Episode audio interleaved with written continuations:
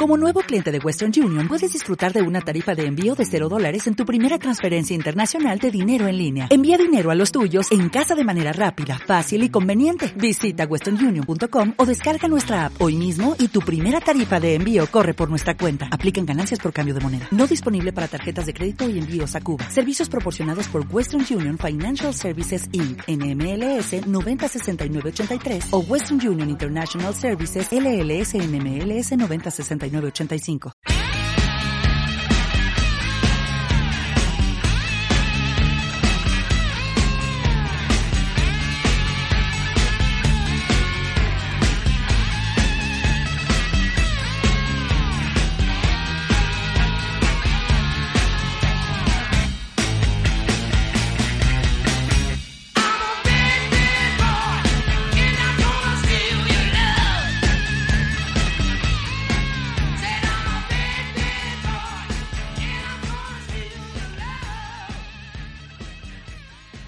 Estás escuchando Viernes Criminal.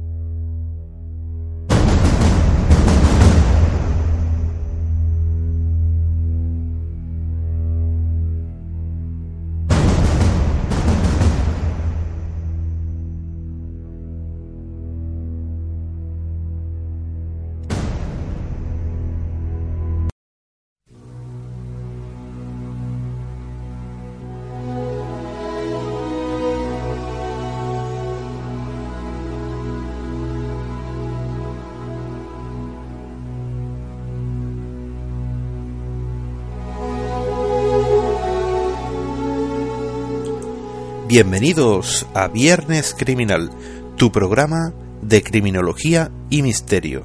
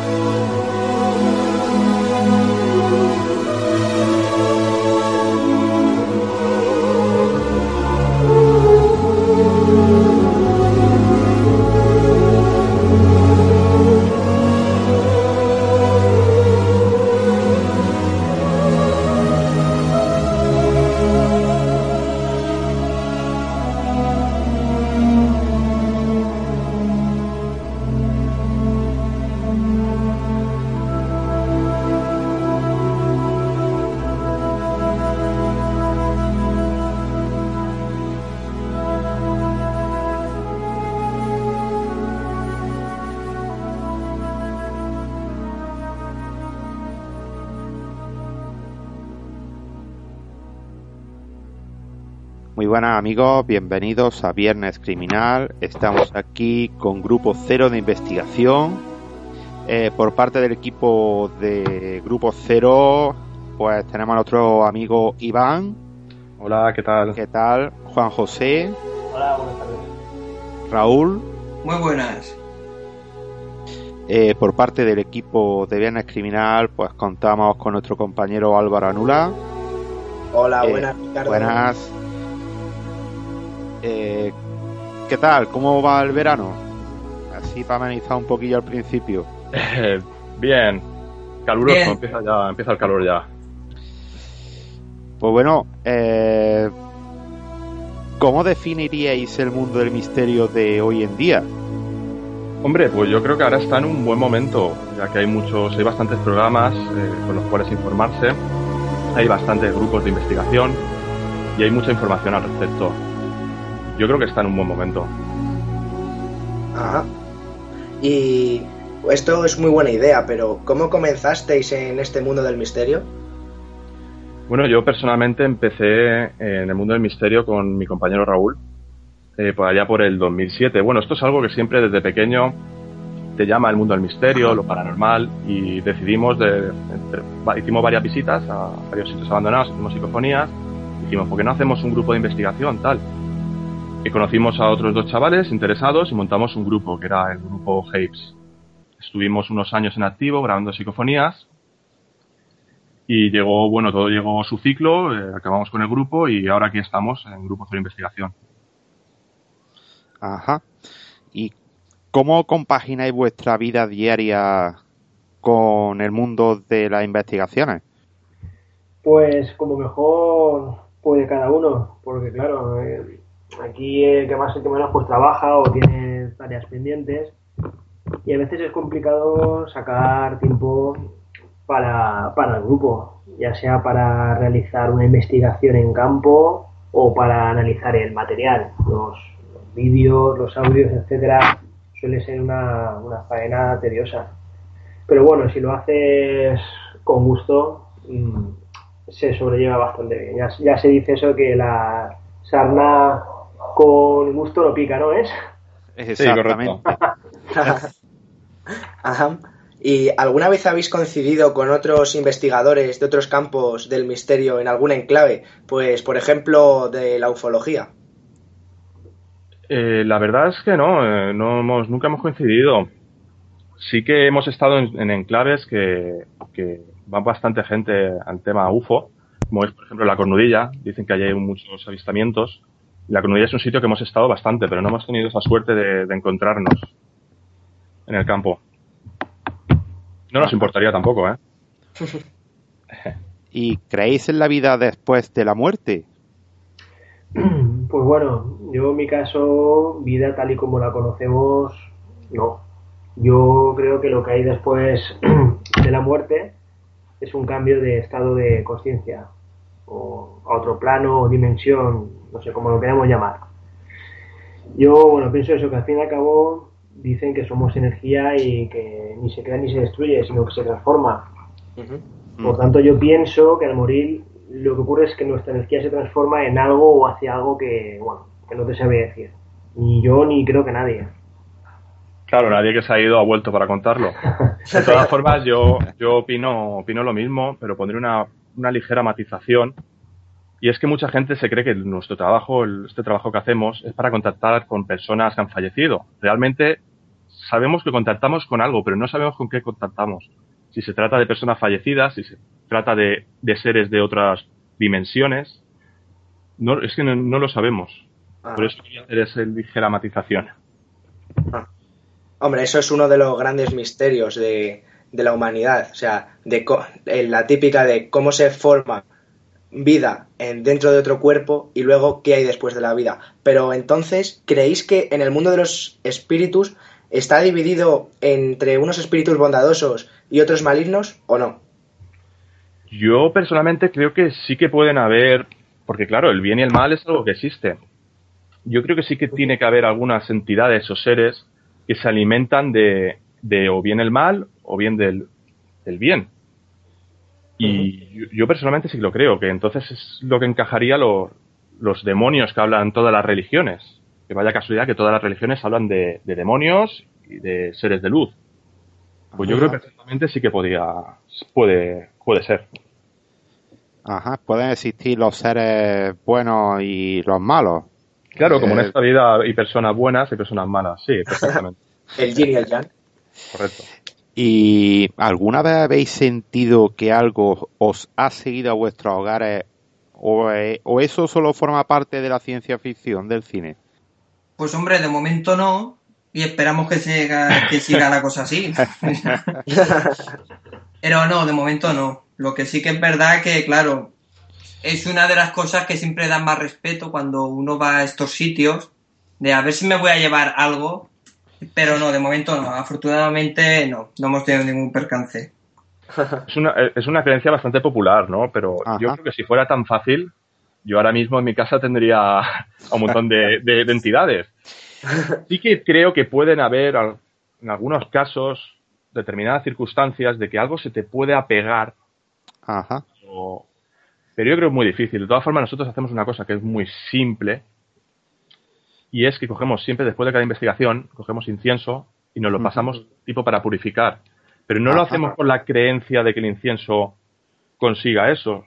Solo lo, hace- lo hacemos más bien para que nuestra mente luego no atribuya pues rachas de mala suerte, pues por esto, para au- autoengañarnos. Porque Ah, lo, vale. lo- lo peor es la conciencia, lo que te puede, lo que te puede generar malas pasadas. Claro. Ahí el, el tema, el tema está que mm, si eres una persona sugestionable, ya cualquier cosa que pase lo puedes achacar a que algo se te ha pegado. Eh, Entonces, es lo que dice Iván. eh, Lo del incienso es una manera a lo mejor de engañarnos a nosotros mismos, como que esa es la solución para, vamos, para que no se nos pegue nada. Pero bueno, está claro que, que hay que ser en estos casos una persona que no sea muy sugestionable porque si no, malo. Y es que además la sugestión a veces te juega malas pasadas. Pero, ¿cómo definiríais vosotros, a día de hoy, eh, lo que sería una investigación paranormal?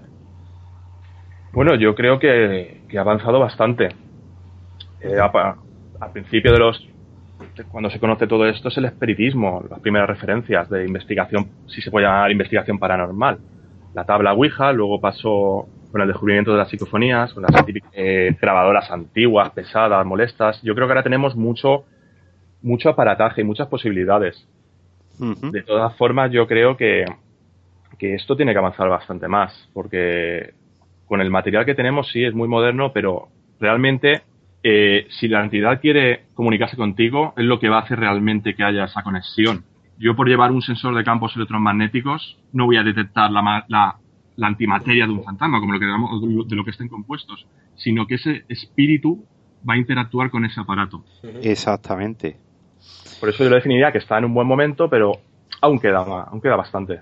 Eh, a nivel de aparataje, ¿no? Que Sí. hay que evolucionar más todavía, ¿no? Correcto, correcto. Y bueno, eh, por lo que he visto, tenéis una trayectoria ya formada en el mundo del misterio. ¿En cuántos grupos de investigación habéis estado? Bueno, estuvimos en. eh, yo, por lo menos, con mi compañero Raúl, empezamos, como he dicho, en el grupo Japes. Estuvimos desde el 2007 hasta el 2009, 2010. Tuvimos una breve pero intensa. Hicimos bastantes investigaciones, muchos registros muy buenos. Decidimos cortar, al final, pues mira, cosas que pasan. Unos ya se lo van dejando un poquito más, tal, y el grupo se, se disolvió Ajá. y Raúl y yo empezamos a que queríamos hacer otra cosa, queríamos dar un paso más y decidimos hacer eh, lo que estamos haciendo ahora, que es un formato muy distinto a lo que hacíamos antes. Ahora está todo grabado con cámaras, lo hacemos a modo reportaje, hacemos nuevas pruebas con nuevos aparatos. Ajá. Ajá. Eh, Entonces, así surgió el nombre de Grupo Cero de Investigación, ¿no? Sí, bueno, fue un poco así, fue empezar de cero. Un nuevo grupo, nueva gente, empezar todo de cero y, y empezar otra vez. Eh, tenemos a Juanjo, que él no había estado nunca antes en un grupo. Sí, exacto. Yo no pertenecía a ningún grupo. Sí que hacía ya muchos años que estaba interesado en el tema y que, y que buscaba gente pues afín a estos temas y sobre todo gente seria. Y bueno, me decidí a buscar eh, un grupo y al final pues contacté con Iván y cosas de la vida, pues aquí estamos, en Grupo C de Investigación. De ahí, de ahí pues todo, todo de cero, nuevo, nuevos personas, nuevo, nueva forma de investigar, todo de cero. De ahí Ajá. grupo cero. Grupo Pues Cero, sí. exacto. ¿Y tenéis logo? ¿Y quién maquetó el logo? Pues el, luego lo maqueté yo, un día de esos de inspiración, eh, después de, de- de días pensando, los tres pensando, ¿qué logo hacemos? Me vino así a la mente lo típico que te viene la musa de la inspiración Sí. y surgió el, el logo. ¿Y eh, en qué, qué te sirvió como inspiración? Pues la verdad es, podría decir que nada, es lo típico que te viene a la cabeza sin más. Eh, es el cero, el cero, grupo cero y, y la Z, ya que decimos, decimos hacerlo lo de cero, un anglicismo en, Ajá. en inglés y, y la Z. Entonces de ahí surgió, pues me vino, digo, el cero así, tal, lo maqueté con Photoshop y digo, mira qué bien. Se lo enseñé a mis compañeros y encantados. Pues hablando de vuestro sitio web, ¿cómo surgió la iniciativa de fundarlo? Pues nada, a ver, hoy en día es inevitable tener una web. Ya, si no tienes una web o no estás presente en internet, directamente es que no existes para el mundo. Y eh, bueno, es indispensable también estar en las redes sociales tipo Facebook y Twitter, pero bueno, además queríamos una web para que todas las personas interesadas en este mundillo nos pudieran encontrar de una forma fácil, donde tener centralizado todo el material de nuestras investigaciones, las fotos, vídeos, audios, etcétera. Y bueno, de momento la vamos actualizando poco a poco y ahí está para todo aquel que la quiere visitar, grupo0investigación.es. Ujú. Grupo cero de investigación.es, ¿no? No, no, grupo0investigación.es. Sin el D. Sin el D. Ah, sin el D. Sí, sí.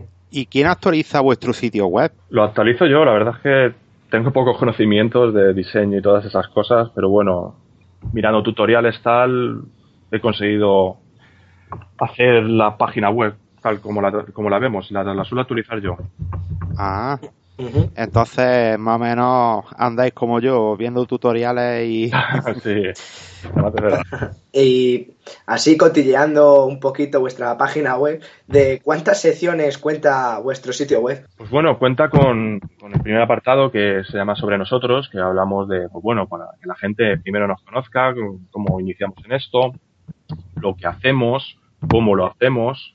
Luego tenemos el apartado de vídeos, que es donde ponemos todos nuestros reportajes. También tenemos el de audios, donde ponemos las psicofonías, imágenes, las fotos. Y luego contacto, que es donde es un formulario de contacto donde la gente pues nos puede mandar lo que quiera, si le ha gustado un reportaje, si quiere proponernos investigar en un sitio, si quiere criticarnos. eh, Oye, que no me ha gustado vuestro reportaje. Estamos abiertos a todo, siempre con respeto, claro. Claro. Pero nosotros encantados lo que nos quieran decir. Y bueno, ¿en qué redes sociales podemos encontraros? Pues eh, yo creo que en las principales, Facebook, Twitter, YouTube, que son las tres más, esenciales. Ajá, Sí, y bueno, en cada una de las redes sociales, ¿qué nombre deberían de buscar? Pues mira, en Twitter es el Grupo Cero Invest, contra al final. Luego en Facebook, eh, Facebook es Grupo Cero Investigación y en YouTube eh, lo mismo. Ajá. Pues nosotros es que también tenemos mucha influencia, tanto Viernes Criminal y espero que vosotros en las redes sociales, pero toda, todo grupo tiene eh, una red social talismán. ¿Y cuál de esas redes sociales es más productiva, por decirlo de alguna manera, para vuestro trabajo? Hombre, yo diría que Twitter. Twitter es, tenemos mu- bastantes seguidores y quieras que no, al ser pues todo en 140 caracteres, la gente se anima más a leer, no es lo típico que te metes en un blog y lees hay una barbaridad y te dices, uff, no me apetece. Es todo Claro. más ligero, más conciso, llega más a, a la gente. Y de ahí que la gente pues viene más en esa, en esa red social. Sin embargo, en Facebook, pues de momento vamos un poquito verdes. Sí, la verdad es que Facebook para muchas cosas no es muy buena. Pero, ¿en, en qué plataforma soléis alojar vuestros trabajos? Pues YouTube, básicamente YouTube. Como todo se basa en vídeos, es YouTube todo. Ajá. ¿Y soléis participar con otros grupos de, inve- de investigación o solamente trabajáis en solitario? Nosotros ya lo decimos en el apartado de sobre nosotros, que estamos, eh, estamos abiertos a colaborar con todo grupo de investigación. Nosotros hemos- nos hemos dado cuenta que, como en este mundillo y en todos los mundillos, hay mucha, mucha rencilla, mucha, es que Sí. tú has ido allí, yo quiero ir allí, no me lo dices, tal. Nosotros queremos estar por encima de eso, no queremos malestar con nadie. Nosotros estamos abiertos a colaborar con todo el mundo. Y es más, tenemos una, una investigación conjunta dentro de un par de semanas, tres, con un grupo que se llama Paranormal Analyzers. Son, son de Córdoba. Toca yo suyo, Ricardo. Ah, no lo sabía yo eso. Son, son muy serios, muy buena gente y va a ser nuestra primera investigación conjunta. Pues eso está muy bien, la verdad. para allá. Bueno, ¿necesitáis miembros para vuestro equipo? Pues de momento no, porque lo que estamos haciendo es asentarnos, pero bueno, en un futuro no nos cerramos a nada. En un futuro a lo mejor nos hace falta pues eh, más gente, más participación, pero de momento nos estamos asentando Ajá. Claro, y, y en un principio no. Ah, Ahí está, eh, que ahora es que, aunque nos hemos tirado todo el 2013 haciendo investigaciones, ujú. realmente nosotros hemos salido a la luz ahora en a principios de 2014, porque hemos preferido tener bastantes investigaciones para dar al público. Ah, Y aún quieras que no, eh, las investigaciones que hemos hecho todavía no estamos acoplados, estamos, nos hemos acoplado, pero queremos terminar de acoplarnos y conocer cada, a cada uno el trabajo como lo, como lo hace. Y una vez ya Claro. estemos bien asentados, sí que queremos, tenemos en mente que vamos a aceptar a, a más personas, claro. Nosotros encantados. Y cuando necesitéis estos miembros para vuestro grupo, ¿qué requisitos, digamos, solicitaríais a estas dichas personas? Pues que sea como nosotros, que le gusten estos temas, seriedad sobre todo eh, a la hora de la investigación y que más o menos, pues eso, que sea como nosotros. Es que an- ante todo seriedad, porque ya hemos tenido malas experiencias. Sí, correcto. Eh, cuando empezamos, realmente éramos cinco. Pero Ajá. fue todo muy breve. Iniciamos cinco. y solo hubo una investigación, que por cierto no, no ha visto la luz, en la que estuvimos esos cinco. Eh, lo siguiente fue, pues ya, excusa, no puedo, tal, me aparto y, y por eso pedimos seriedad. Las- si hay alguien que quiere formar parte del grupo Cero Investigación, lo primero que tiene que- y claro, y compromiso, es, algo esencial. Ajá. Claro, hay momentos de cachondeo y hay momentos cuando empezamos la investigación que ya nos ponemos serios y ya cada uno hace lo que sea. Claro, No se lógico. puede estar todo el rato de cachondeo. Eso es Claro. lógico. Y bueno, ¿cómo se puede poner alguien en contacto con vosotros cuando necesitéis así a más personal? Pues eh, bien se puede por el formulario de contacto de la página, por cualquier red social de la que- en la que estamos, o bien por el correo electrónico que es grupo cero investigación arroba hotmail.com. De esa Ah. forma contactará con nosotros y le informaremos. ¿Y por cuál zona de la geografía de nuestra piel de toro soléis moveros? Pues principalmente estamos investigando eh, la comunidad valenciana, Ajá. pero bueno, ya hemos realizado investigaciones en otras provincias como Teruel. eh, la última investigación que hicimos en Guadalajara, en un antiguo convento abandonado. ¿Y habéis realizado alguna sesión Ouija en alguna investigación? No, en este grupo no. Yo iba, en el anterior grupo sí que hicimos alguna. Y en este grupo no, pero no la descartamos. En un futuro no la descartamos. ¿Y creéis que es importante o es superficial? ¿Se Hombre, puede pasar? Es una de las pruebas que más conocidas mundialmente. El tema de esoterismo y la Ouija van siempre ligadas. Así que supongo que a la larga acabaremos haciéndola sí o sí, pero de momento no tenemos ninguna investigación eh, programada para hacerla. Es que la Ouija, yo creo que como, casi todo el mundo le tenemos bastante respeto. Y en, en el otro grupo sí que teníamos dos compañeros, eran muy, conocían bastante el tema y sí que sabían hacer la Ouija eh, sin correr ningún peligro. Nosotros siempre quedamos en un segundo plano mirando cómo se hacía y tomando notas. En este grupo, como bien ha dicho Raúl, pues de momento no, pero no lo descartamos. Intentamos hacer pruebas más científicas, si se pueden llamar Ajá.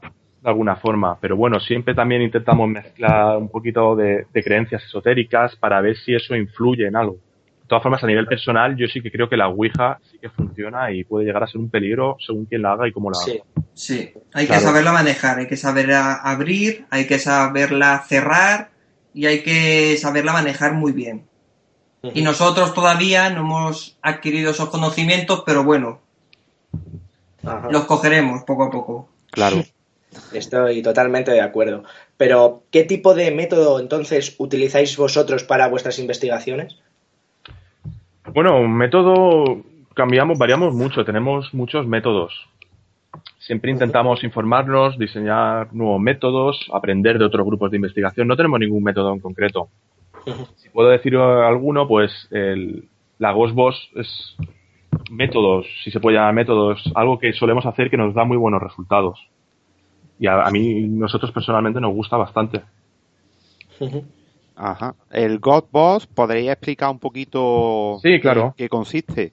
La Ghostbox es básicamente, la traducción sería Caja de los Espíritus. Es muy conocido, es un aparato que ha entrado ahora muy fuerte porque sale en muchos programas de, de fuera de España.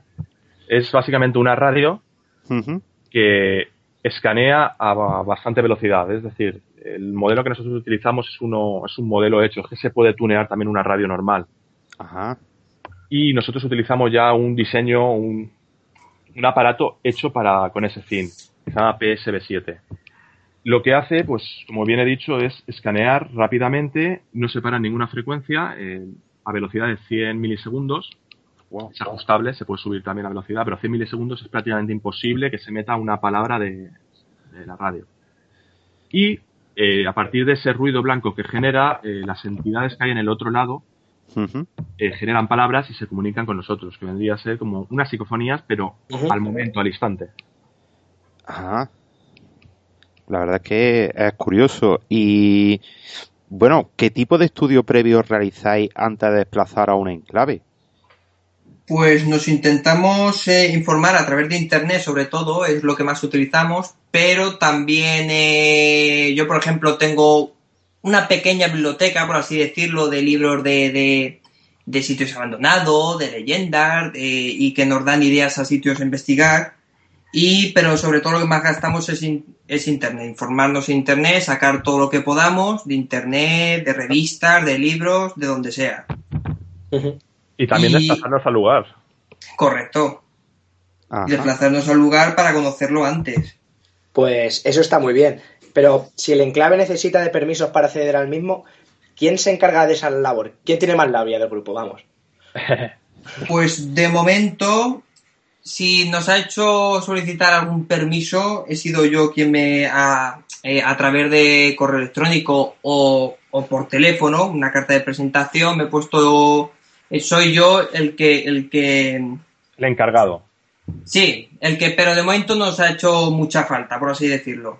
De momento vamos a sitios que sabemos que se pueden entrar, si hay que pedir alguna cosa, no sale sobre la marcha. Y, pero sí, sería yo. eh. En caso de pedirlo, eh, sería yo. Y digo yo, eh, en algún momento determinado, cuando solicitáis algún permiso para entrar a alguna propiedad y decís que soy un grupo de investigación paranormal, eh, ¿o han tomado en serio en todos los aspectos o en algunos casos no han tomado tan en serio? Hombre, hay mucha gente reacia, eso sí que es verdad, cuando dices, no, somos, venimos a hacer una pequeña investigación, a ver si hay algo paranormal. De verdad, como un poco de reparo, y no, no, yo de fantasma no quiero saber nada. Eso es verdad. Claro. Pero bueno, como he dicho antes, no, no hemos tenido la necesidad de pedir permisos para ir a los sitios que estamos yendo y, y de momento no nos han cerrado ninguna puerta. Sí, por ejemplo, el, la- la- el primer reportaje que tenemos, que es en la Casa de la Borracha, se llama, sí que contactamos con el, con el dueño y él encantado nos, nos facilitó el acceso a la casa. Ah, la verdad es que está muy bien. Hay gente que sí que te abre las puertas y como bien ha dicho, hay otras que te pueden dar por la puerta en las narices. Exactamente. Y bueno, y una vez estáis en el enclave, ¿cómo distribuís el trabajo? Eh, cada uno ya sabe más o menos lo que cuál es su tarea, pero lo que pasa es que a fin de cuentas siempre acabamos haciendo de todo todos. Ajá. Por ejemplo, eh, Raúl se encarga más de- del tema de imagen, de grabarlo todo, es como digamos también el cámara oficial. Se centra más en eso, en sacar las fotos del lugar. Eh, Juanjo ya es más todo lo que es también de cámaras de videovigilancia, también nos diseña los aparatos, él sabe cómo manejarlos, dónde distribuirlos. Yo me, me dedico más al TCI, a la transcomunicación instrumental, tema de psicofonías, voz eh, muchas pruebas también. Pero bueno, al fin y al cabo siempre terminamos ahí mezclando el trabajo. No hay problema por eso. Ajá. Con lo cual, ¿os especializáis cada uno en algún de- área determinado de trabajo dentro del grupo? Sí, como he dicho, yo soy más el TC, más de TCI, más el tra- transcomunicación instrumental, ya que en el otro grupo era yo el que más el que más ha leído, más se ha informado sobre eso. Me Ah, llama más la atención a mí. el tema de las psicofonías, el de ahora lo de la Ghost Boss, y luego ya fuera del grupo eh, yo ya me dedico más a hacer el analizo los audios junto con José, Ajá. hago los reportajes, eh, los, los, documentales, eh, Raúl se encarga también, pues analiza parte de, de, las imágenes, pide los permisos, Juanjo también es el que localiza nuevos sitios donde investigar. O sea, que todo no es en el enclave. Detrás también, entre bambalinas, hay un, un gran elenco de cosas que hacer. Ajá. Sí, bueno, bueno, yo añadiría pues que yo normalmente lo, lo que me suelo encargar es como Iván, pues de, de también de vigilancia, eh, montar cámaras, eh, a lo mejor en pasillos, habitaciones. También me encargo de lo que es la cámara de infrarrojos, montar todos los focos de infrarrojos para los encierros que hacemos. Ajá. Y bueno, también suelo manejar lo que es el detector de campos electromagnéticos. Eh, y bueno, pero al final siempre hacemos un poco de todo, cada uno. Claro. ¿Y tenéis algún sensitivo en el grupo? Pues no, de momento no. De momento no. quizás, sería, quizás sería interesante realizar alguna investigación junto a una persona sensitiva, pero yo personalmente es que no lo veo tampoco muy determinante una investigación. No sé, todo sería probar a ver qué tal la experiencia. Claro, porque es que eh, yo sí que creo que hay gente que, que, tiene más contacto con el otro lado, que es más sensitivo. Uh -huh. Pero claro, eso en, en, un reportaje, la gente que lo ve, eh, ve eso y dirá, bueno, ¿y cómo sé yo que no se lo está inventando? Eso, o sea que es... No nos importaría tener, claro que no. Pero claro, la gente eso es como más reacia, más... Lo ve más de lado. Ajá. ¿Y soléis hacer noche o pernoctar en el sitio que investigáis? Pues bueno, si te refieres a si dormimos en los lugares donde investigamos, la respuesta es que no, al menos de momento. Siempre a las investigaciones solemos acudir al lugar por la tarde, aún con luz, con luz del día, bueno, pues para poder grabar algunas tomas, eh, revisar que no haya ocupas en lo que es una vivienda, una masía, o verificar el estado, si hay agujeros, si hay algún pozo, si hay peligros, y bueno, ya planificar cómo va a ser un poco la investigación, y luego ya entrar a la noche a hacer la investigación. En total es fácil que estemos a lo mejor en un lugar ocho horas o más, con lo cual solemos estar bastantes horas en el lugar. Ajá. Ajá, entonces que llegáis más o menos por la mañana, ¿no? Y salís ya de noche, ¿no? De allí, ¿no? Sí, bueno, de, de, depende, exacto, depende del lugar, a lo mejor llegamos al mediodía o, o, por la tarde, vamos, depende de la ubicación donde se encuentra. Ajá. ¿Y qué tipo de aparato de medición utilizáis para vuestras investigaciones? Bueno, de medición utilizamos el detector de campos electromagnéticos, es lo que más de, me, de medición podemos llamar. Uh -huh. Nos da, nos da bastante buenos resultados, la, pero más que nada por lo que he dicho, las entidades quieren interactuar con ese aparato. No es que nosotros detectemos a las entidades, sino que ellos juegan con ese aparato.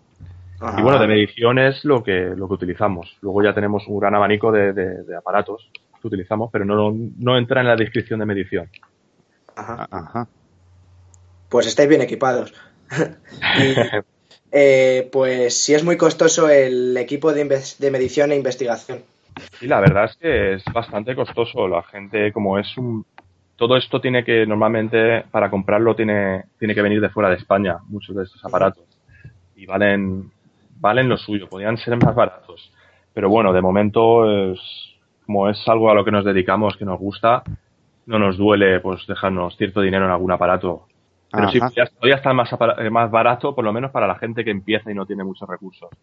Claro, claro, y más como está hoy en día la vida con la crisis y tal. Y bueno, sabemos que en algunas ocasiones el único peligro en un enclave no es el fenómeno paranormal en sí, sino las personas que pueden estar allí. ¿Qué tipo de medida de protección utilizáis para ello? Bueno, la, la medida más importante que utilizamos es el diálogo. Si vienen personas en mal tono que quieren problemas, lo primero que vamos a hacer va a ser intentar llegar al diálogo. Uh -huh. eh, llegado el momento, pues somos adultos, sabemos defendernos y habrá que hacer lo que defendernos. Pero bueno, creemos en el diálogo y, no tiene por qué haber ningún problema. ¿Y alguna vez habéis tenido que volver a algún enclave para recoger más pruebas? Pues sí, precisamente en la casa de la borracha, un lugar que tiene una fuerte carga paranormal. Siempre que vamos tenemos pruebas bastante interesantes. Y bueno, espero volver otra vez porque siempre se nos queda alguna prueba en el tintero y si en lugar da buenos resultados no veo problemas en, en, volver. Lo que tampoco queremos es ser repetitivos con un lugar porque bueno, hacia la gente pues se puede cansar o prefiere ver lugares distintos. Claro. Eh, pero me gustaría añadir que, por ejemplo, lo que ha dicho, esa casa es una casa con bastante actividad, es muy buena para hacer pruebas, tiene mucha leyenda encima. Y eh, nosotros, desde que compramos la Ghost Boss, no hemos ido allí. Nos gustaría, por ejemplo, probar la Ghost Boss allí. Es algo que tenemos pendiente y es que encima es una casa que, como está cerrada y hay que entrar con permiso, pues es a su favor ya sabes que no te van a molestar ni nada. Exactamente, yo creo que, muy tranquilo. eso es lo mejor. Correcto. Y además incluso hasta más seguro para vosotros en el sentido de que si hay que pedir permiso es que es propiedad privada, por lo tanto no vais a encontraros sorpresas de ningún tipo. Claro, y, igual, eh, entonces, eh, la casa esta de la borracha es vuestra primera investigación de campo, ¿no? ¿Y dónde, es, dónde se enclava esta casa? Eh, sí, es nuestra primera investigación de campo. Hubo una primera, eh, lo que pasa que, esa primera pues fue una toma de contacto, ni se grabó ni nada. Fue para volver, quitarnos el óxido después de mucho tiempo sin investigar. Pero sí, podemos decir que es la, primera investigación. Es, se nos dio bastante bien, es el, el primer reportaje que tenemos. Y sobre decir el enclave, si me perdonas, Ricardo, me gustaría respetar la decisión del dueño, ya que me dijo, una de las condiciones de investigar allí era que nos diéramos a conocer el lugar para no atraer a gente, que hay gente que quiere, pues va allí, pues investigar como nosotros, no quiere ningún mal, pero hay otra que va a vandalizar. Claro. Nosotros tenemos experiencia de ir a, lugares, de estar recién cerrados y a la semana volver y ser cuatro, cuatro ruinas, cuatro cascotes. Por eso es ah. una de nuestras decisiones, que es que aparte nosotros no intentamos no facilitar por, por vídeo o nuestra página web nunca localizaciones. Ajá. Bueno, pues la verdad es que es una medida bastante acertada para preservar este tipo de enclaves. ¿Y cuál es vuestra primera experiencia en la primera salida que realizasteis? ¿Cómo, pues ¿Cómo se desarrolló la cosa la primera vez que salisteis? Hombre, la, la, toma de contacto en esa casa fue, fue bestial. Fue al, al, poco tiempo de estar allí, y eso lo, puede, lo pueden confirmar mis compañeros, fue en medio reportaje pedir una, una prueba, decir, por favor, si hay alguien aquí, que nos dé una señal. Y, y casi de seguido al segundo, los dos segundos, como cogían un mueble pero pesado y lo arrastraban con mucha fuerza y nos dejó blancos y es que allí no hay, no hay muebles para arrastrar o es, que, y no había nadie allí. Es una casa perdida en medio del campo, no, había nadie. Nos quedamos blancos. Pero bueno, al fin y al cabo eso quedó registrado en la cámara. Eh. Acabamos lo que vamos a buscar. Eso entonces impresionó bastante, pero después a la hora de hacer el análisis, pues yo creo que eso es un grado de satisfacción para vosotros por el trabajo que realizáis, es decir, hemos encontrado algo. ¿no? Claro, claro, correcto. Es algo que está, que está ahí. No es yo he escuchado, pero luego en el vídeo no está. Es algo que la cámara lo, ha grabado, se ha escuchado perfectamente, se ha podido ver nuestras impresiones de cómo nos. Claro, es que yo creo que al oír eso, lo primero que pensamos no es que sea un, espíritu, una entidad haciendo, lo primero que pensamos es que hay alguien aquí, pero cuando te paras a pensar y recorres un poco, dices, no hay nadie. Es que no hay nadie. Y una pregunta referente a eso, eh, yo no tengo ni idea de investigación de campo en el fenómenos paranormales, pero por lo que he visto en muchas películas de ciencia ficción basadas en hechos reales y tal, eh, nos hacen pensar que las pruebas que se recogen en cámaras de vídeo, en grabadoras, jaula de Faraday y tal, eh, es que los investigadores en ese instante no escuchan los ruidos o las señales y después cuando están analizando dichas pruebas cuando se dan cuenta. ¿Eso es verdad o, no es tan...? Eh, sí que es que hay de, hay de todo. Hay, lo, más normal es que esas voces, esos ruidos estén en la grabadora y tú no los hayas escuchado, pero también tenemos la contrapartida de, de estar en sitios, por ejemplo, en, en- vuelvo otra vez a esta casa, ya que es que esta casa es, es una mina para esto. Eh, estamos un día, un- mejor dicho, una noche, haciendo Ajá. una investigación que no ha visto, no ha visto la luz y oímos eh, en la parte del, del cobertizo una voz, pero una voz se notaba que era como de mujer mayor, haciendo un- como una especie de, de gemido con la garganta, y eso lo escuchamos dos, dos de, las, de las cinco personas que habíamos allí. Que los que estábamos más acercano- cercanos a donde, pro- de donde salía el ruido. Y eso lo grabó, lo, graba- lo grabaron las grabadoras y la cámara de vídeo. Por eso te digo que es que en, en este mundillo nunca hay un patrón concreto. Hay veces que sí, no, es, es todo es caprichoso, se mueve por el tipo al azar. Ah, y bueno, ¿alguna vez habéis pasado miedo en alguna investigación? Eh, bueno, yo miedo como tal no. Eh, Yo soy una persona que se asusta con facilidad. Lo que sí que alguna vez he podido sentir, a lo mejor en algún encierro, cuando estás solo o a oscuras, es algo de nervios o, o algo de tensión. Pero bueno, miedo como tal no. A veces si estamos en una investigación y vimos un ruido o a lo mejor un alguien gritando o algún sonido. Yo quizás es más curiosidad que, que, que- que miedo en sí. Lo primero que pasa que, que te, más que miedo es que te sobresaltas.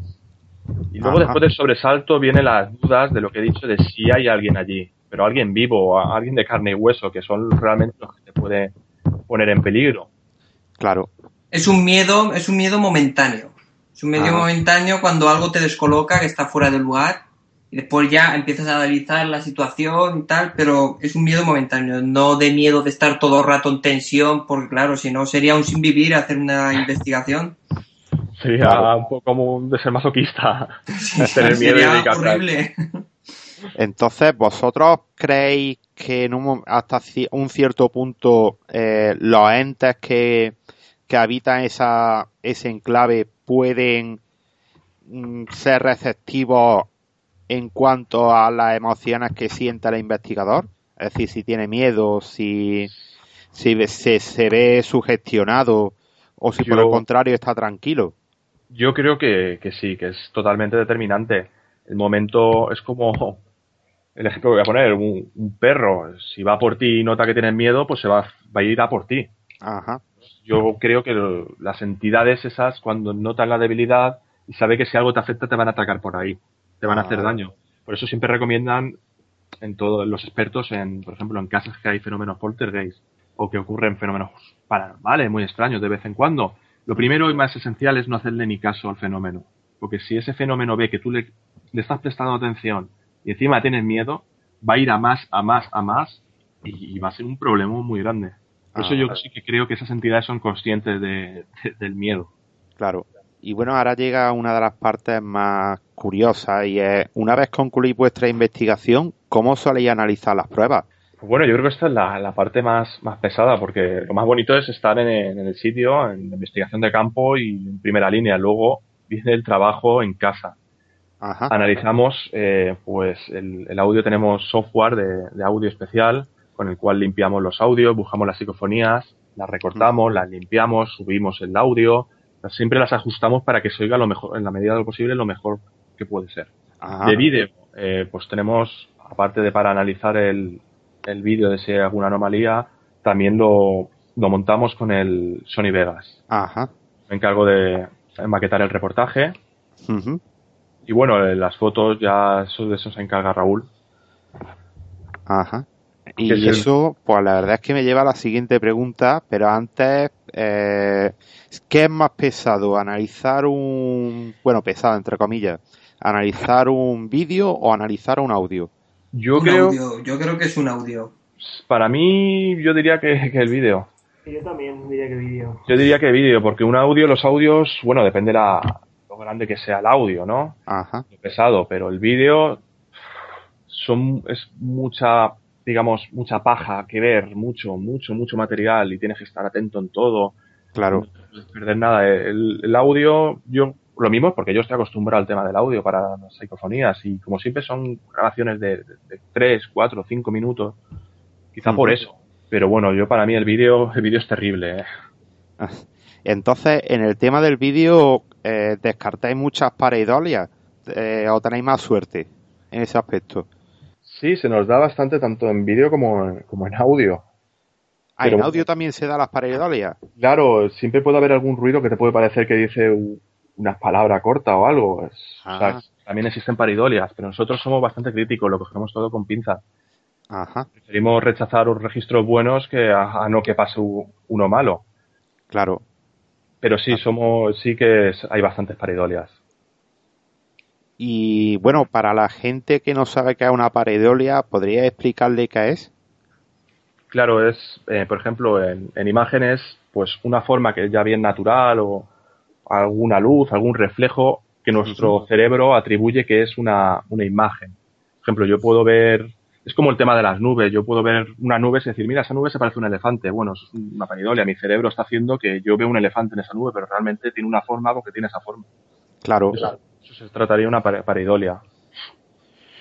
Y bueno, una vez realicé las investigaciones pertinentes y comprobado y analizado las pruebas, ¿quién se encarga de maquetar los vídeos y audios? Bueno, me- de eso me, me encargo yo, eh, de maquetar el reportaje. Y ya te digo, es muy, muy pesado. Bastante pesado porque nunca queda como quieres que quede. Y tienes que echarle muchas horas, muchas horas. Claro. Claro, sí, es que es, es lógico porque, eh, de hecho, una edición de un vídeo de media hora tiene que ser una odisea, ¿no? Claro, para que te hagas una idea, eh, yo muchas, cuando estoy editando un vídeo, me puedo tirar perfectamente toda una mañana y parte de la tarde para haber editado 5 o 6 minutos. Claro. Puedes hacer una idea. Pero claro, es depende de lo complejo que lo quieres hacer o la de cortes que quieres hacer. Claro, claro, es lógico. Y eh, soléis utilizar en vuestros vídeos eh, el efecto este de slow motion. Sí, bueno, en, en algún vídeo en algún vídeo lo utilizamos, pero no, no solemos utilizarlo bastante. Y bueno, ¿cuál es el futuro del Grupo Cero de Investigación? Hombre, yo creo, espero que bueno, ¿no, chicos? Yo creo que bueno, y, y vamos, yo te diría que estoy seguro que va a ser muy bueno.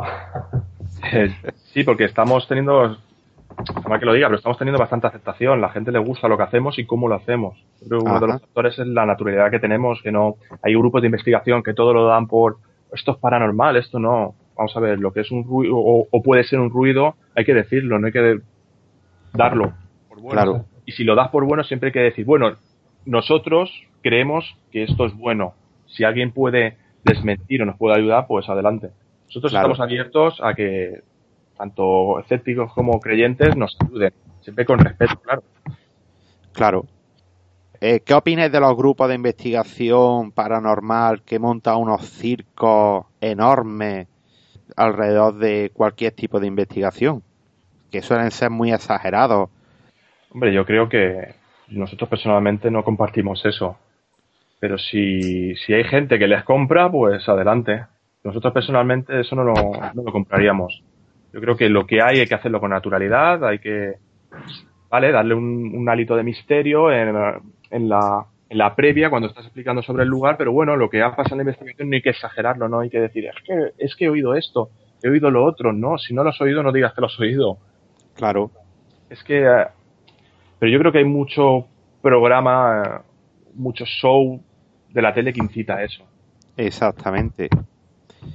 Eh, ¿Vosotros conocéis un programa que se llama Mad Mad House?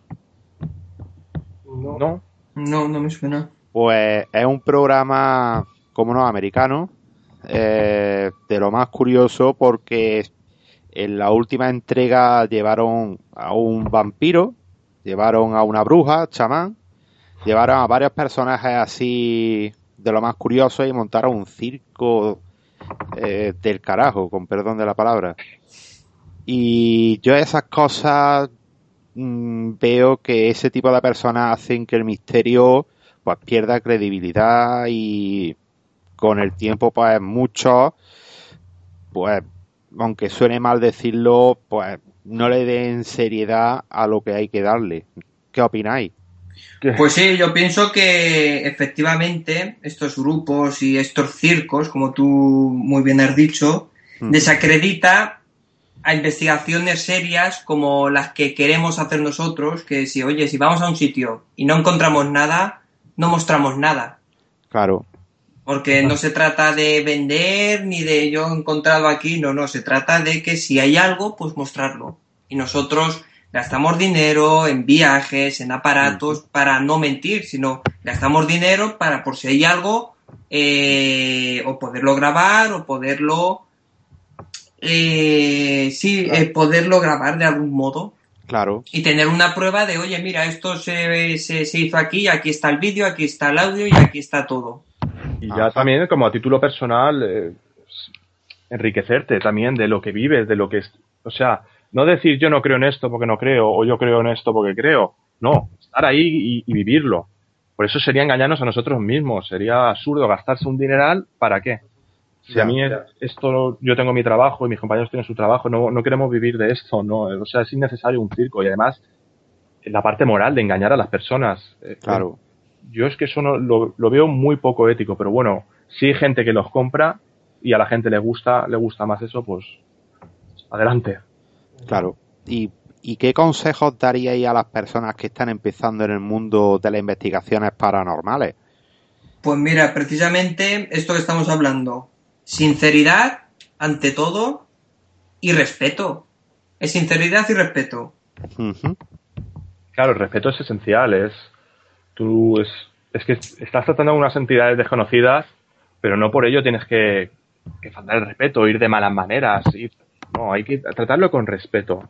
Es, siempre es algo esencial, no Claro, claro, es que eso es lo importante, tratas con respeto, eh, aunque se podría decir que todas empezamos en el mundo del misterio como si fuera un hobby, pero después se va haciendo la cosa, es un hobby, pero con un carácter más serio, conforme uno va experimentando y aprendiendo más con los años.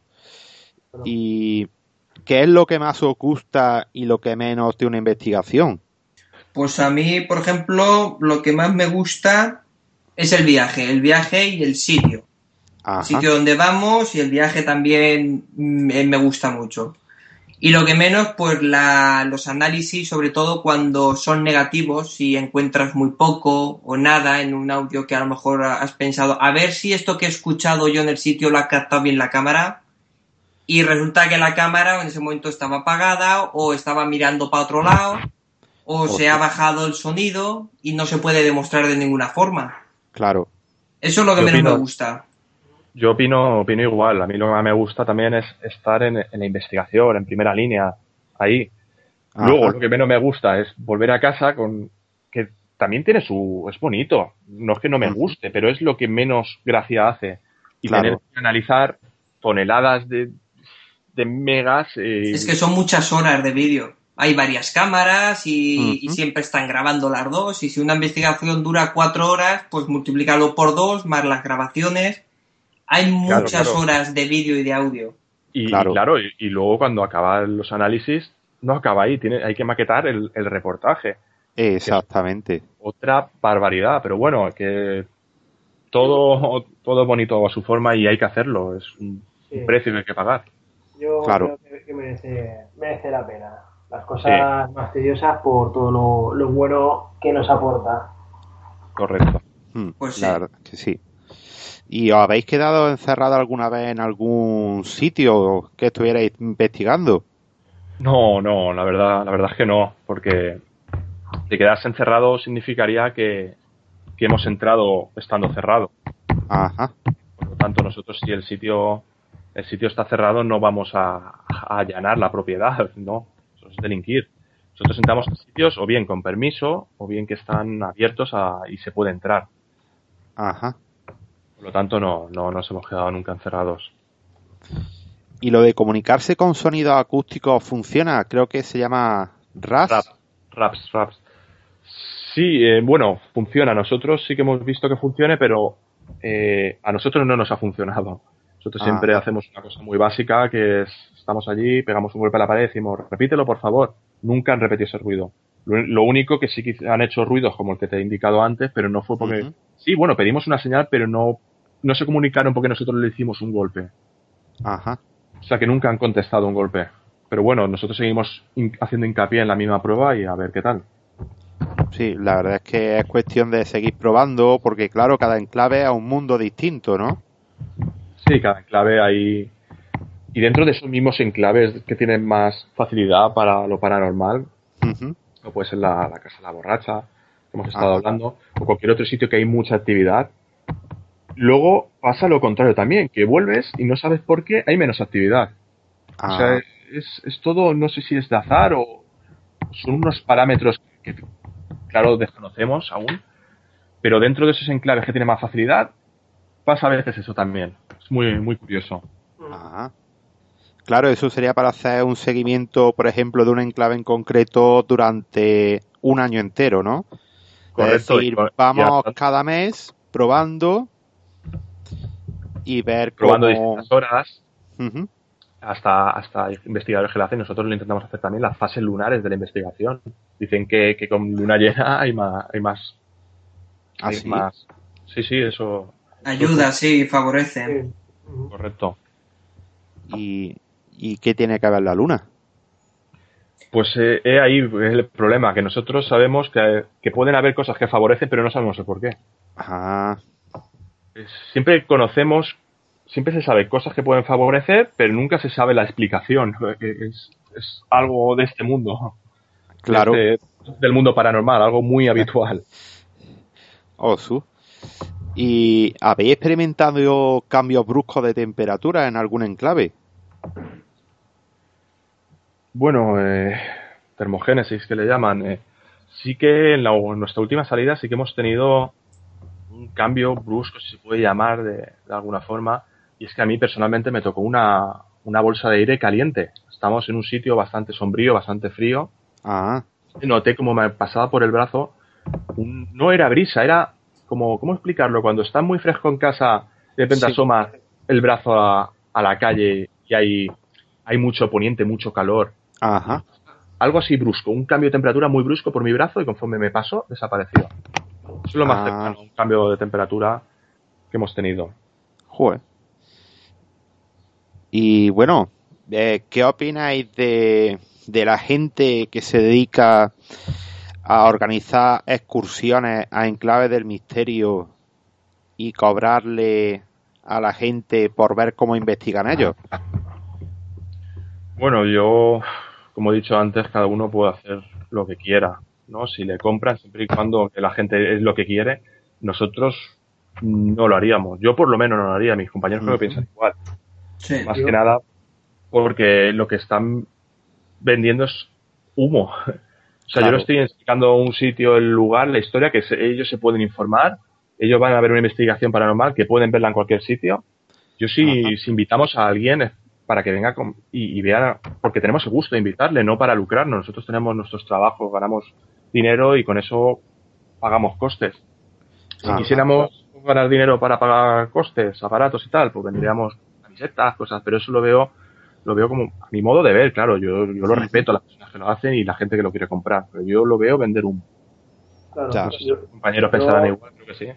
Sí, no, yo, yo pienso igual, yo esto no lo veo como un negocio, ya, ya han surgido otras iniciativas parecidas en el mundo del Urbex, de sobre visitar lugares abandonados, también de- eh, pagando pues eh, dinero y tal, pero bueno, eh, ese tema ya levantó bastantes ampollas en ese colectivo, ¿no? porque había gente que, creo que se quejaba de querer cobrar por, por mostrar algo que no es tuyo ni tienes potestad sobre ese lugar, lo, lo Ujú. veo que puede ser un problema. Además que siempre pueden surgir, yo que sé, alguna caída o accidentes, etcétera, y vamos, que no, que no lo veo. Claro, claro. Y claro que esos sitios, muchos de esos sitios tienen dueño, que, Exacto. que eso debería recaer en el dueño, el Claro. ganar dinero, no es una propiedad del investigador. Y una preguntilla que se me pasó antes a haceros, eh, ¿se os ha dado alguna vez el caso de que habéis entrado al enclave con todo eh, el aparataje, cámaras, sobre todo videocámaras de videocámaras y cámaras fotográficas con las baterías llenas y a lo mejor al entrar en clave y estar allí un tiempo eh, lo, eh, gastarse la batería de golpe. Bueno, yo creo que tú, Juanjo, me comentaste, en Grupo Cero Investigación nunca nos ha ocurrido. A mí me ha ocurrido fuera y creo que a Juanjo, a ti te pasó hace poco, ¿no? Me contaste.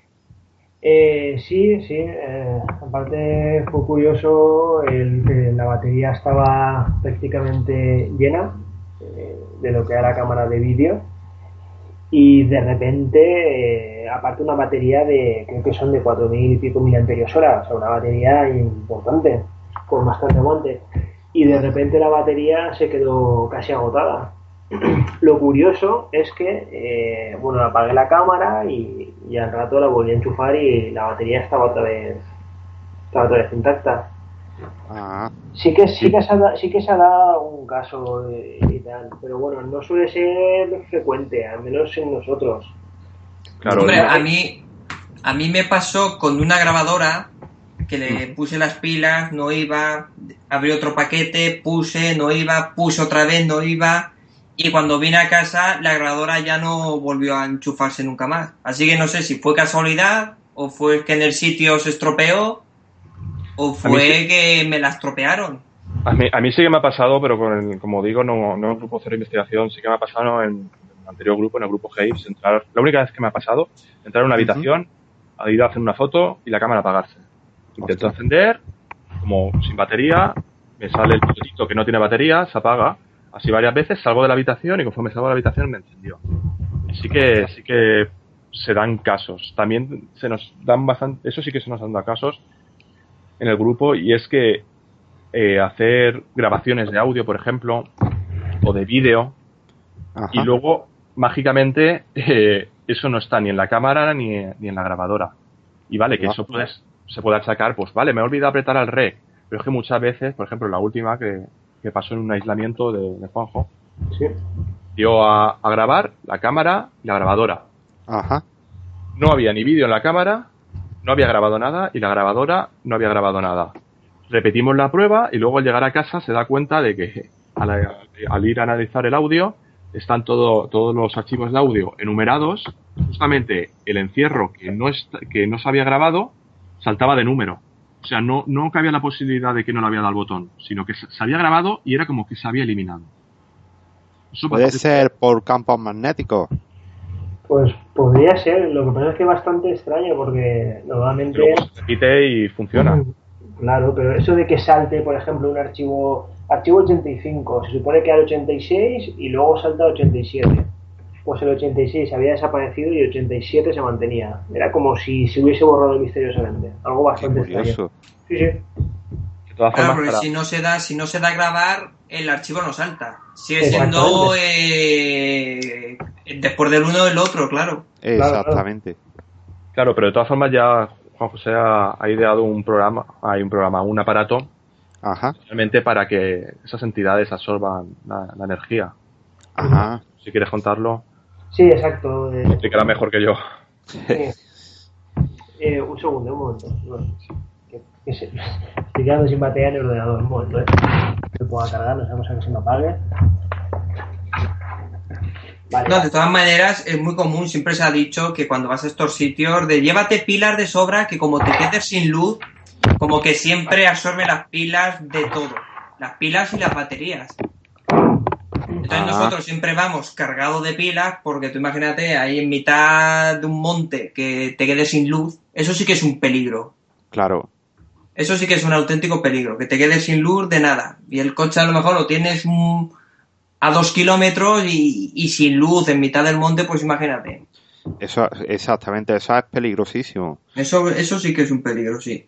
Pues si queréis explico en qué consiste lo que estaba comentando Iván. Claro. Ajá.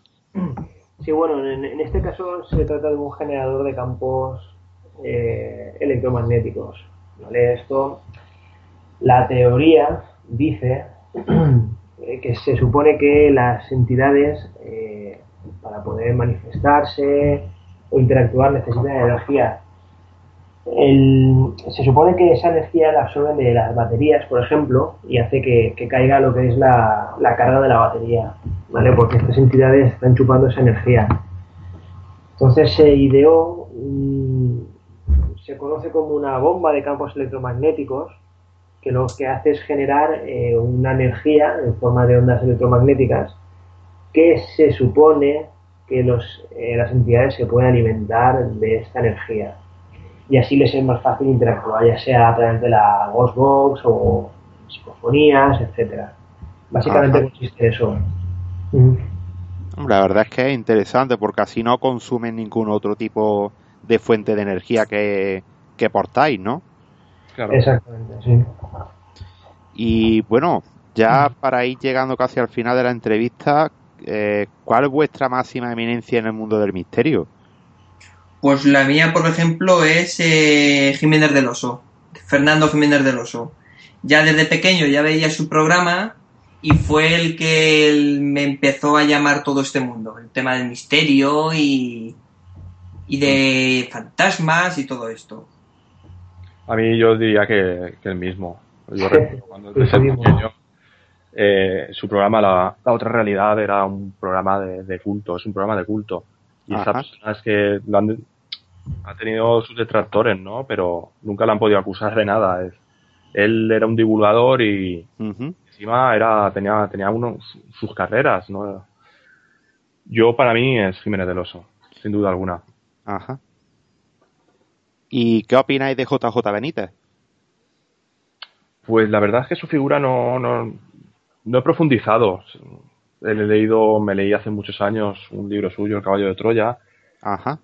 No puedo decir nada, ni bueno ni malo respecto de él, porque no, no sé bastante sobre sus obras. Ajá. Sí, ahora ha sacado este que ha tenido una, una tremenda publicidad.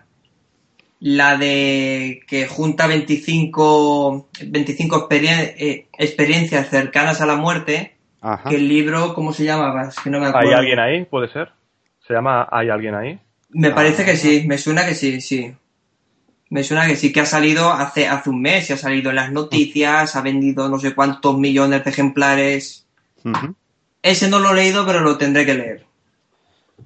Y bueno, dicen que las comparaciones son odiosas, pero eh, ¿por qué creéis que hay tantos chavales hoy en día que prefieren seguir a, o se empiezan a involucrar en el mundo del misterio por el programa de Cuarto Milenio antes que, por ejemplo, eh, ver el programa de, de Jiménez del Oso o grandes investigadoras del misterio en, en la época esta dorada de, de las investigaciones. Pues yo creo que porque lo que ahora está en auge es Cuarto Milenio. Yo personalmente es un programa que, yo no tengo nada malo que decir, a todo lo contrario. Me parece un buen programa. Su presentador me parece un buen presentador, que es lo que es, porque hay gente que dice, no, es que es que Iker no sé qué no, Iker eh, presenta un programa y punto, te pone, te pone las dos partes y él no se moja. A mí me parece pues un buen programa para conocer pues cosas que pasan ya está. Igual que la otra realidad, pues a la gente joven pues no ha conocido eso y quizá pues si lo viera le, gustaría también bastante. Claro, cuarto milenio eh, tal vez es más eh, comercial, por eso es más conocido. Sí. Y por eso ahora han empezado, además ahora es muy fácil, hoy en día te compras una grabadora y, y, coges el coche y en cualquier lado hay una casa abandonada o hay cualquier... Hay más facilidades que antes para hacer investigaciones. Ahora, las investigaciones, qué calidad tengan, ahí ya no entro, pero hoy en día uno con una grabadora realmente no hace falta más aparatos. Tú vas con una grabadora a una casa y si pillas una psicofonía, puede ser una psicofonía muy buena. No porque tengas más medios y más aparatos puedas obtener mejores resultados. A lo mejor con la, con, la grabadora del móvil ahí pillas una voz y dices, oye, que esto no he sido yo, ¿qué es esto? Pero claro, cuanto más aparatos tengas y, y mejor calidad. Por ejemplo, Iván tiene una grabadora muy buena, de, muy, de, una resolución altísima.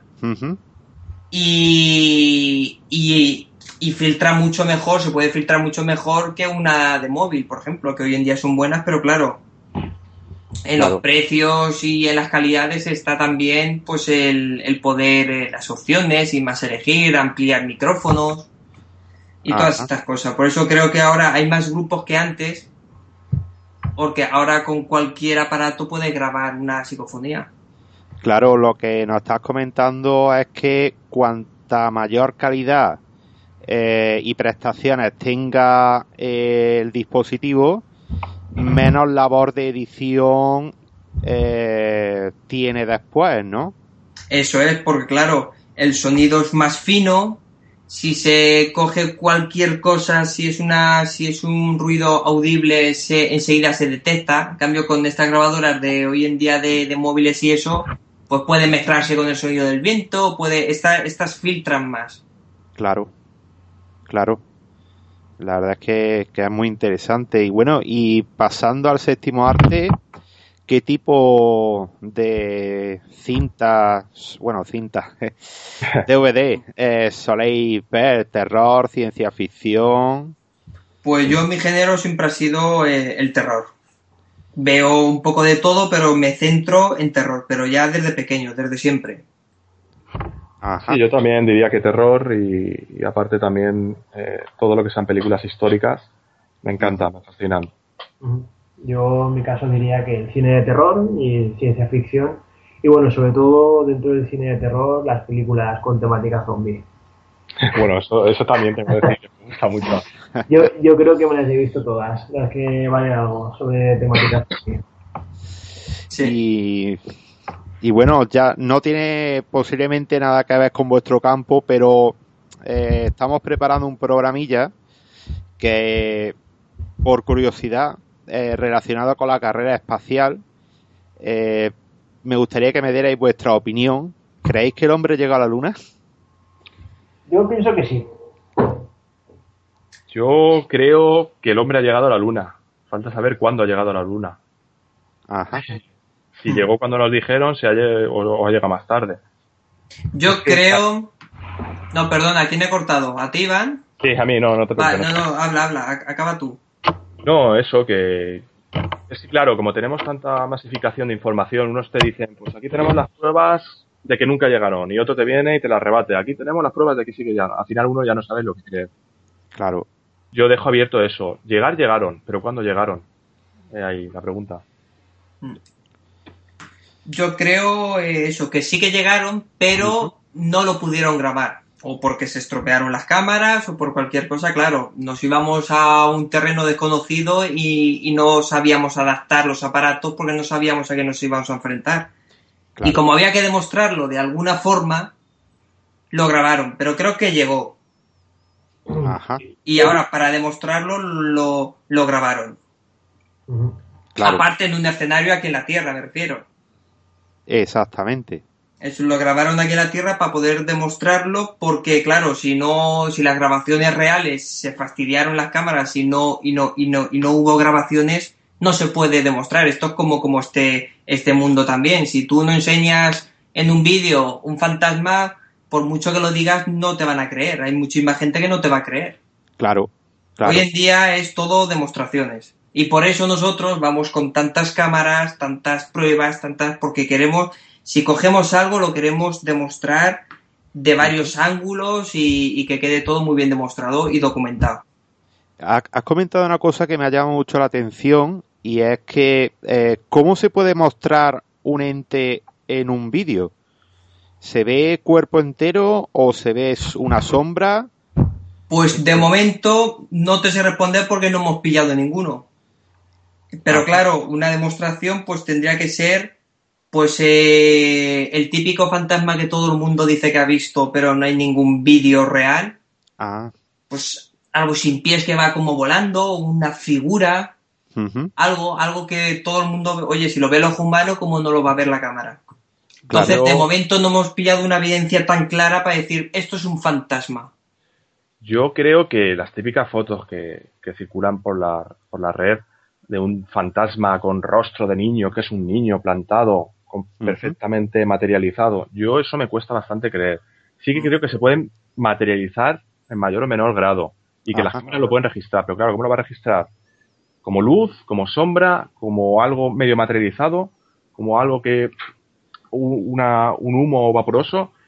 Sí que me gustaría matizar lo que ha dicho de, de lo típico del, del, espíritu sin pies. Es algo siempre muy, muy característico de todas las personas que ven una aparición y sobre todo personas también mayores que no conocen este mundillo ni saben que, que esto este patrón se repite. Pero es que siempre, nunca tienen pies o se ve de cintura para arriba. Es algo que me llama mucho la atención y es muy curioso. Sí, se repite. Pero personas, ya te digo, yo conozco muchos casos de personas de, 80, 90 años que no ven ni cuarto milenio, ni, ni ven programas, ni ven cosas. Dicen, no, es que lo que yo vi no tenía, no tenía piernas. iba flotando. Eh, no tenía, solo era de cintura para arriba. Eso es algo que me que da que pensar bastante. Sí, sí, es curioso, que no están sugestionados a algo que han visto a ellos, ya. Correcto, correcto. Y de, y de ahí que ya por, por ponernos a maquinar la, la famosa frase de, eso que dice, no tienen ni pies ni cabeza. ¿De dónde nace esa frase? Exactamente. ¿No puede venir de ahí esa frase? Quiere decir, he visto esto, pero ¿cómo vas a ver eso si no tiene ni pies ni cabeza? Es, pues puede ser, perfectamente. Porque todo dicho, todo refrán viene en algún sitio, eso ya se sabe. Exactamente. Y bueno, eh, ¿qué tipo de revistas o novelas soléis leer, ya sean relacionados o no con el misterio?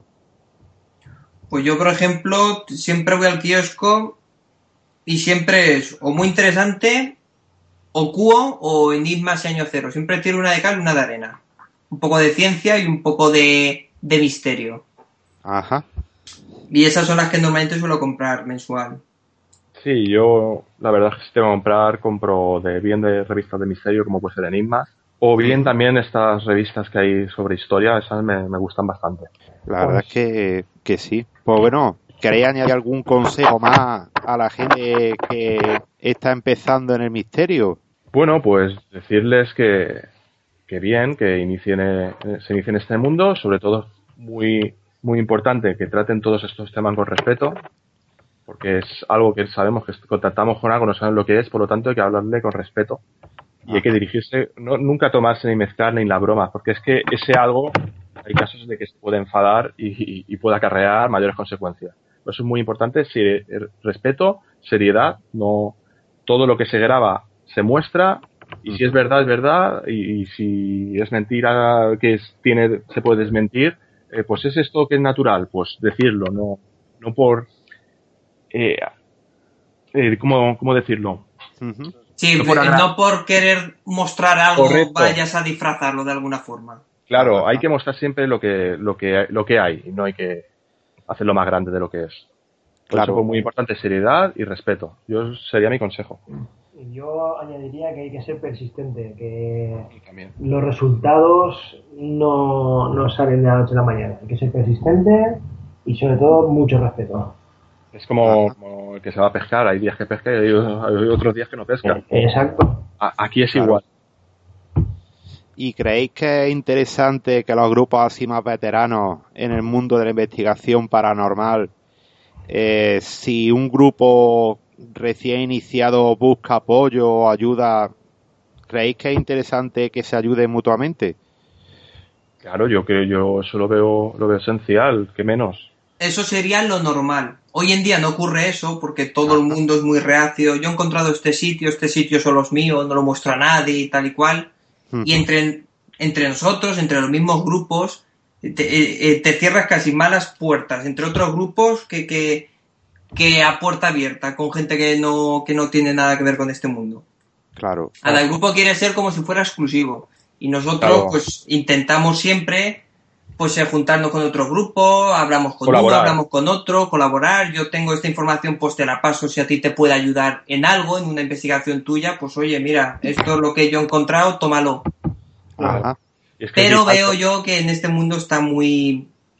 Hay mucha, muchas envidias y muchas de yo quiero ser primero en descubrir esto y mostrarlo. Sí, eh, creo que es vital a, ayudarse. O sea, todos hemos tenido un, inicio, un principio. O sea, todos hemos, ido de menos a más.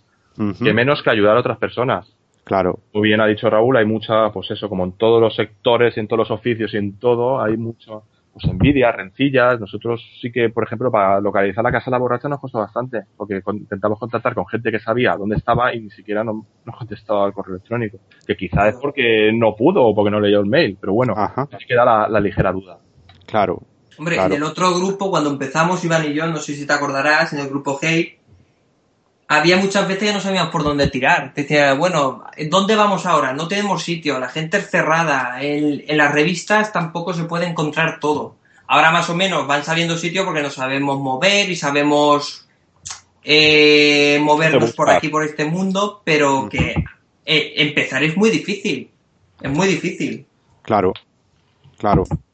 Entonces, ¿pensáis que hay muchos grupos que se quedan solo en el inicio porque no, no tienen medios? sin duda. Yo creo que... No tienen medios ni, ni lugares donde ir. Yo creo que puede ser también por lugares y también puede ser porque hay mucha gente que esto se lo coge muy, muy a afición, como el que le da por jugar a parchís y se lo deja al poco. O sea, que hay, hay gente que quiere, arranca y se lo deja. Luego hay otras personas que quieren, pero por medios, por desgracia, no, no pueden seguir avanzando. Hay de todo. Ajá. La verdad es que una pena, pero bueno, pues muchísimas gracias, amigos de Grupo Cero de Investigación. Y bueno, deciros que si pasáis por Córdoba algún día, eh, me gustaría recomendaros eh, la Universidad de Córdoba, que hay uh, supuestamente, por lo que dicen, un yo con los años, y yo creo que conforme soy, voy siendo cada vez más viejo, me voy volviendo más supersticioso y más escéptico, pero dicen que hay una niña que se pasea por los pasillos de la universidad. Vaya. Ostras, vaya. Yo ya te he dicho que si vamos a Córdoba, no dudes que te llamaremos y para que estés en una investigación. Nos encantaría que estuvieses en una investigación. A mí, la verdad es que me encantaría. Yo, la verdad es que no voy a molestar. Yo. No, no molestas, para nada. Y nada, pues para mí sería un placer porque es una de las cosas que nunca he visto y me encantaría verlo, cómo se desarrolla. Con nosotros encantado, ya sabes que encantado. allí, te lo diremos y esperamos que estés en la investigación con nosotros. Y si quieres venir a Valencia, lo mismo. Correcto. cuando quieras. Pues, pues muchísimas gracias por la invitación y bueno amigos, hasta aquí ha llegado este fantástico viernes criminal con nuestros compañeros del grupo cero de investigación. Y nada, recordaros el sitio web que es grupo cero investigación. Sí, grupo cero investigación.es, correcto. Exactamente. Y el mail de contacto por si quieren enviar algún enclave o algo.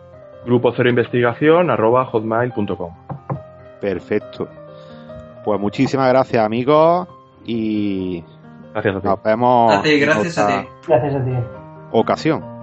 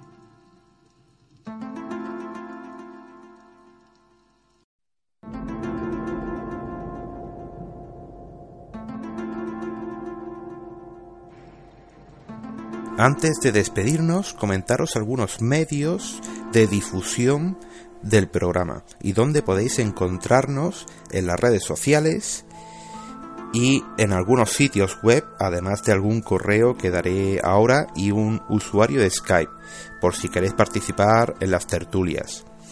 Bueno, empezamos por Facebook y en Facebook tenemos varios grupos. El primero de ellos es Amigos de lo Paranormal. Otro grupo, Poblado Mágico, Misterio en Onda, UM Radio Online, y en cuanto a fanpage, disponemos de Macro Comunidad del Misterio, Foro de Misterio y Criminología y Misterio con mayúsculas. Esos tres son fanpage, estas últimas que he nombrado. Podéis encontrarme en Pinterest con el usuario Ricardo Molina Sánchez. Me podéis agregar si queréis a Facebook con el mismo usuario Ricardo Molina Sánchez. En Instagram también estoy con mi nombre. En Twitter pues los Twitter de que disponemos son arroba con misterio, arroba pm red social, arroba universo misteri y arroba um-blog. Ese es de mi blog personal. También disponemos para las emisiones de UM Radio Online de el usuario de Twitter arroba UM Radio. Estamos en Mixcloud, es un sistema similar a iVoox en Spreaker, también similar a iVoox, y en los sitios web que podéis contactar con nosotros sería en el foro de Planeta Metálico, que es el foro de misterio y criminología que nombré antes eh, su fanpage de Facebook, que sería la siguiente dirección, pm.universodelmisterio.eu. Y en donde se adornan un poquito más los temas sería en bitácora de las sombras.com. Recordar que entre la y sombra solo hay una S nada más. Estamos en iVoox, en el canal de Macrocomunidad del Misterio, y dentro del mismo pues disponéis de dos medios para poder localizar el podcast. En Misterio con mayúsculas, el podcast, que es variado, encontraréis audio documentales, entre otras cosillas, podcast de Bitácora de las Sombras y de Viernes Criminal. Y si queréis, pues afinar un poquito más lo que es la búsqueda del programa de Viernes Criminal, disponéis del podcast de Viernes Criminal. Digamos que ese podcast se ha puesto a modo de filtro para poder diferenciar pues Viernes Criminal de los audiodocumentales, pero que sepáis que los dos podcast podéis encontrarlo dentro del canal de Macrocomunidad del Misterio. Ahora os voy a dar un email que sería el siguiente viernescriminal arroba universodelmisterio.eu y un usuario de Skype sería viernes criminal todo junto guion bajo 1 con número y podéis visitar la página web de universodelmisterio.eu y por bitácora de las sombras.com recordad que entre la y sombras solo hay una S y este programa pues mm, se emite en Universo del Misterio Radio Online. Pues bueno, amigos, me despido de todos vosotros. Como siempre, ha sido un fantástico programa, el de este viernes criminal, de la mano pues de nuestros amigos de lo insólito, y nos vemos en un próximo programa de Viernes Criminal.